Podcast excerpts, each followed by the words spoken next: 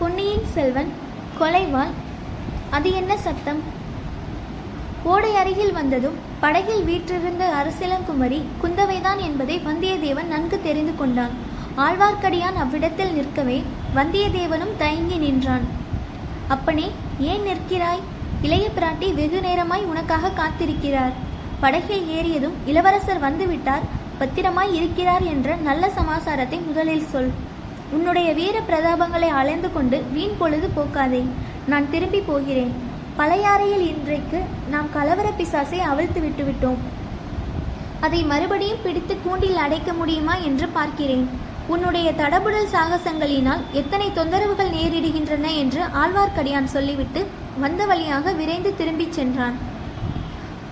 வந்தியத்தேவன் மனத்தில் ஒரு பெரும் வியப்பு ஏற்பட்டது.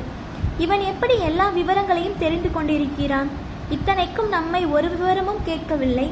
வெறும் ஊகமா அல்லது எல்லாம் அறிவானா? ஆண்டிகளில் பரம்பரை ஆண்டி என்றும் பஞ்சத்துக்கு ஆண்டி என்றும் இரண்டு வகை உண்டு. ஒற்றர்களிலும் அப்படி இருவகை உண்டு போலும். நான் அவசரத்துக்கு ஒற்றனானே ஆகையால் அடிக்கடி சங்கடத்தை வருவித்துக் கொள்கிறேன். இந்த வைஷ்ணவன் பரம்பரை ஒற்றன் போலும். அதனால் ஒருவித பரபரப்பும் இல்லாமல் சாவதானமாக தன் வேலையை செய்து வருகிறான். ஆனால் யாருக்காக இவன் வேலை செய்கிறான்? இவன் தன்னை பற்றி கூறியதெல்லாம் உண்மைதானா? இவ்விதம் யோசித்துக் கொண்டே ஓடை நீர்க்கரைக்கு வந்த வந்தியத்தேவன் ஓடத்திலிருந்த இளவரசியின் முகத்தை பார்த்தான். ஆழ்வார்க்கடியானை மறந்தான். தான் போய் வந்த காரியத்தை மறந்தான். உலகத்தை மறந்தான். தன்னையுமே மறந்தான். ஆஹா இந்த பெண்ணின் முகம் தன்னை விட்டு சிறிது நேரம் கூட பிரிந்திருக்கவில்லை. கனவிலும் நனவிலும் புயலிலும் மலையிலும் காட்டிலும் கடல் நடுவிலும் தன்னுடன் தொடர்ந்து வந்தது. ஆயினும் என்ன விந்தை? நேரில் பார்க்கும்போது இந்த பெண் முகத்தின் அழகு எதனால் அதிகப்பட்டு காண்கிறது? ஏன் தொண்டையை வந்து அடைக்கிறது? நெஞ்சில் ஏன் இந்த படபடப்பு? சுயநினைவு இல்லாமலே வந்தியத்தேவன் தண்ணீரில் சில அடிகள் இறங்கிச் சென்று ஓடத்தில் ஏறிக்கொண்டான். இளவரசி ஓடக்காரனை பார்த்து சமிக்ஞை செய்தாள். ஓடம் நகரத் தொடங்கியது. வந்தியத்தேவனுடைய உள்ளமும் ஊஞ்சலாடத் தொடங்கியது. நிமித்தக்காரா இளவரசர்களுக்கு மட்டும்தான் நீ நிமித்தம் சொல்வாயா? எனக்கும் சொல்வாயா? நிமித்தம் எப்படி சொல்வாய்? வானத்து கிரகங்களையும் நட்சத்திரங்களையும் பார்த்து சொல்வாயா? அல்லது காக்கை குருவிகளை பார்த்து சொல்வாயா? கைரேகை பார்த்து சொல்வாயா? முகக்குறி பார்த்துதான் சொல்வாய் போலிருக்கிறது. இல்லாவிட்டால் ஏன் என் முகத்தையே வெறித்து பார்த்து கொண்டிருக்கிறாய்? இப்படி செய்தாயானால் உயர்குலத்து பெண்கள் யாரும் உன்னிடம் நிமித்தம் கேட்க முன்வர மாட்டார்கள் என்று அரசங்கு அரசிலங்குமரி கூறியது வந்தியத்தேவன் செவிகளில் இனிய கிண்கிணி நாதமாக கேட்டது. அம்மணி நிமித்தம் பார்ப்பதற்காக தங்கள் முகத்தை பார்க்கவில்லை. எங்கேயோ எப்போதோ பார்த்த முகம் போல் இருக்கிறதே என்று ஞாபகப்படுத்திக் கொள்ள முயன்றேன். தெரியும் தெரியும். நீ மிக்க மறதிக்காரர் என்று எனக்கு தெரியும். நான் ஞாபகப்படுத்துகிறேன். ஏறக்குறைய நாற்பது நாளைக்கு முன்னால் குழந்தை ஜோதிடர் வீட்டில் முதன் முதலாக பார்த்தீர். பிறகு அன்றைக்கே அரசலாற்றங்கரையில் பார்த்தீர். அம்மணி நிறுத்துங்கள். தங்கள் வார்த்தையை நான் நம்ப முடியவில்லை. நாற்பது நாளைக்கு முன்புதானா தங்களை முதன் முதலாக பார்த்தேன்? நாற்பதினாயிரம் ஆண்டுகளுக்கு முன்னால் பார்க்கவில்லை? நூறு நூறு ஜென்மங்களில் நூறாயிரம் தடவை தங்களை பார்க்கவில்லையா? மலையடிவாரத்தில் பார்க்கவில்லையா? குன்றின் உச்சியிலே பார்க்கவில்லையா? நீர்ச்சுனையின் ஓரத்தில் பார்க்கவில்லையா? அடர்ந்த காட்டின் மத்தியில் கொடும் புலியினால் துரத்தப்பட்டு ஓடி வந்த தங்களை நான் காப்பாற்றவில்லையா? வேலெறிந்த அந்த புலியை கொல்லவில்லையா? அப்போது நான் காட்டில் வேட்டையாடி திரிந்த வேடுவனாய் இருந்தேன். விதவிதமான வர்ண சிறகுகள் உள்ள அழகழகான கிளிகளை வலை போட்டு பிடித்து கொண்டு வந்து கொடுத்தேன். தாங்கள் அந்த கிளிகளை என்னிடம் இருந்து வாங்கிக் கொண்டு வானத்தில் பறக்க விட்டுவிட்டு கலகலவென்று சிரித்தீர்கள். ஒரு சமயம் நான் மீன் பிடிக்கும் வலைஞனாய் இருந்தேன். தூர தூரங்களில் உள்ள ஏரிகளுக்கும் ஆறுகளுக்கும் சென்று வெள்ளி மீன்கள் தங்க மீன்கள் மரகத மீன்களை பிடித்து கொண்டு வந்து கொடுத்தேன். அவற்றை தாங்கள் வாங்கிக் கொண்டு மறுபடியும் ஓடும் தண்ணீரில் விட்டு அவை துள்ளி நீங்கி செல்வதை பார்த்து மகிழ்ந்தீர்கள். தொலைதூரங்களில் உள்ள கடல்களுக்கு சென்று கடலின் ஆழத்தில் மூச்சு பிடித்து முழுகி முத்துக்களையும் பவளங்களையும் சேகரித்து கொண்டு வந்து கொடுத்தேன்.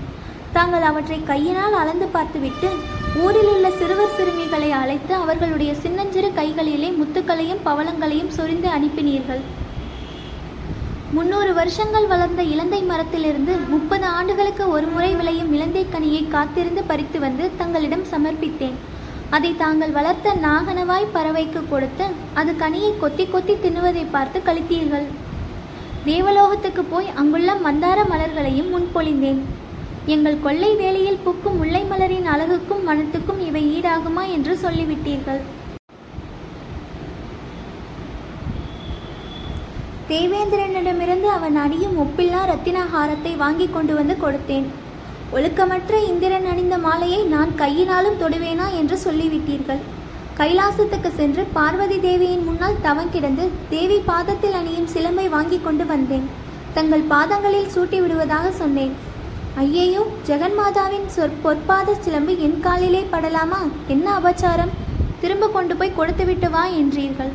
போர்க்களத்துக்கு சென்று அறுபத்தி நாலு தேசங்களின் அரசர்களையும் வென்று அவர்களுடைய மணிமகுடங்களையெல்லாம் சேகரித்து கொண்டு வந்து தங்கள் முன் காணிக்கை செலுத்தினேன். தாங்கள் அந்த மணிமகுடங்களை கால்களால் உலை உதைத்து தள்ளினீர்கள். ஐயோ தங்கள் மெல்லிய மலர்பாதங்கள் நூகுமே என்று கவலைப்பட்டேன். இளவரசி இவையெல்லாம் உண்மையா இல்லையா? அல்லது நாற்பது நாளைக்கு முன்பு முதன் முதலாக தங்களை நான் பார்த்ததுதான் உண்மையா என்றான். அப்படியும் அவன் பேசி முடித்து விட்டதாக காணப்படவில்லை. தேவி இன்னொரு ஞாபகம் வருகிறது. ஒரு சமயம் வெள்ளி ஓடத்தில் நாம் ஏறி தங்கப்பிடி போட்ட தந்த துடுப்புகளை பிடித்துக்கொண்டு வானக்கடலில் வெண்ணிலா அலைகளை தள்ளிக்கொண்டு பிரயாணம் செய்தோம் என்று ஆரம்பித்தான். ஐயையோ இந்த நிமித்தக்காரனுக்கு நன்றாய் பைத்தியம் பிடித்து விட்டது போலிருக்கிறது. படகை திருப்பி கரைக்கு கொண்டு போக வேண்டியதுதான் என்றாள் இளவரசி. இல்லை தேவி இல்லை. சற்று முன்னால் இந்த ஓடக்கரைக்கு வந்து சேரும் வரையில் என் அறிவு தெளிவாகத்தான் இருந்தது. இல்லாவிட்டால் இந்த பழையாறை நகருக்குள் பிரவேசிப்பதற்கு நான் உபாயம் கண்டுபிடித்திருக்க முடியுமா?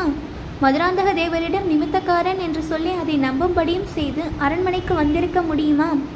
வைத்தியர் மகனிடமிருந்து தான் அவ்வளவு எளிதில் தப்பி வந்திருக்க முடியுமா? இந்த படகில் ஏறி தங்கள் திருமுகத்தை பார்த்த உடனேதான் மது உண்டவனைப் போல் மதிமயங்கி போய்விட்டேன் என்று சொன்னான் வந்தியத்தேவன். ஐயா அப்படியானால் என் முகத்தை தாங்கள் பார்க்க வேண்டாம். இந்த ஓடையின் தெளிந்த நீரை பாரும். நீல வானத்தை பாரும். ஓடக்கரையில் வானலாவி வளர்ந்திருக்கும் மரங்களை பாரும். அரண்மனை மாடங்களை பாரும். பளிங்குக்கல் படித்துறைகளை பாரும். இந்த ஓடையில் பூத்திருக்கும் ஆம்பல் மலர்களையும் செங்கல் நீர் பூக்களையும் பாரும். அல்லது இந்த செவிட்டு ஓடக்காரனின் முகத்தையாவது சற்றே பாரும். அவ்விதம் பார்த்து கொண்டே தாங்கள் போன காரியம் என்ன ஆயிற்று? காயா பழமா என்று சொல்லும். இளவரசரை அழைத்து வந்தீரா? சௌக்கியமா இருக்கிறாரா? எங்கே விட்டு வந்தீர்? யாரிடம் விட்டு வந்தீர் என்று முதலில் தெரியப்படுத்தும். பிறகு இங்கிருந்து புறப்பட்டு முதல் நடந்தவை புறப்பட்டது முதல் நடந்தவை எல்லாவற்றையும் சொல்லும் என்று இளவரசி கூறினாள். அதற்கு வந்தியத்தேவன் தேவி தங்களிடம் ஒப்புக்கொண்டு போன காரியத்தை வெற்றிகரமாக முடித்திராவிட்டால் தங்களிடம் திரும்பி வந்து என் முகத்தை காட்டியிருப்பேனா? இளவரசரை இலங்கையிலிருந்து அழைத்து கொண்டு வந்தேன். அதற்கேற்பட்ட ஆயிரம் இடையூறுகளையும் வெற்றி கொண்டு அழைத்து வந்தேன்.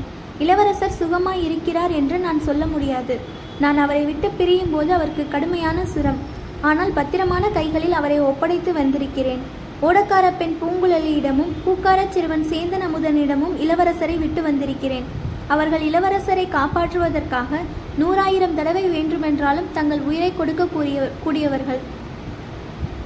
அச்சமயம் தூரத்தில் பயங்கரமான குழப்பமான அநேகாயிரம் குரல்களின் ஒருமித்த ஓலம் போன்ற சத்தம் எழுந்தது. சத்தம் வந்த திசையை அரசலங்குமரியும் வந்தியத்தேவனும் பயத்தோடும் கவலையோடும் நோக்கினார்கள். அது என்ன ஆரவாரம்? கோபம் கொண்ட ஜனத்திரளின் கூக்குரல் போல் அல்லவா இருக்கிறது? ஆம் அப்படித்தான் தோன்றுகிறது என்றான் வந்தியத்தேவன்.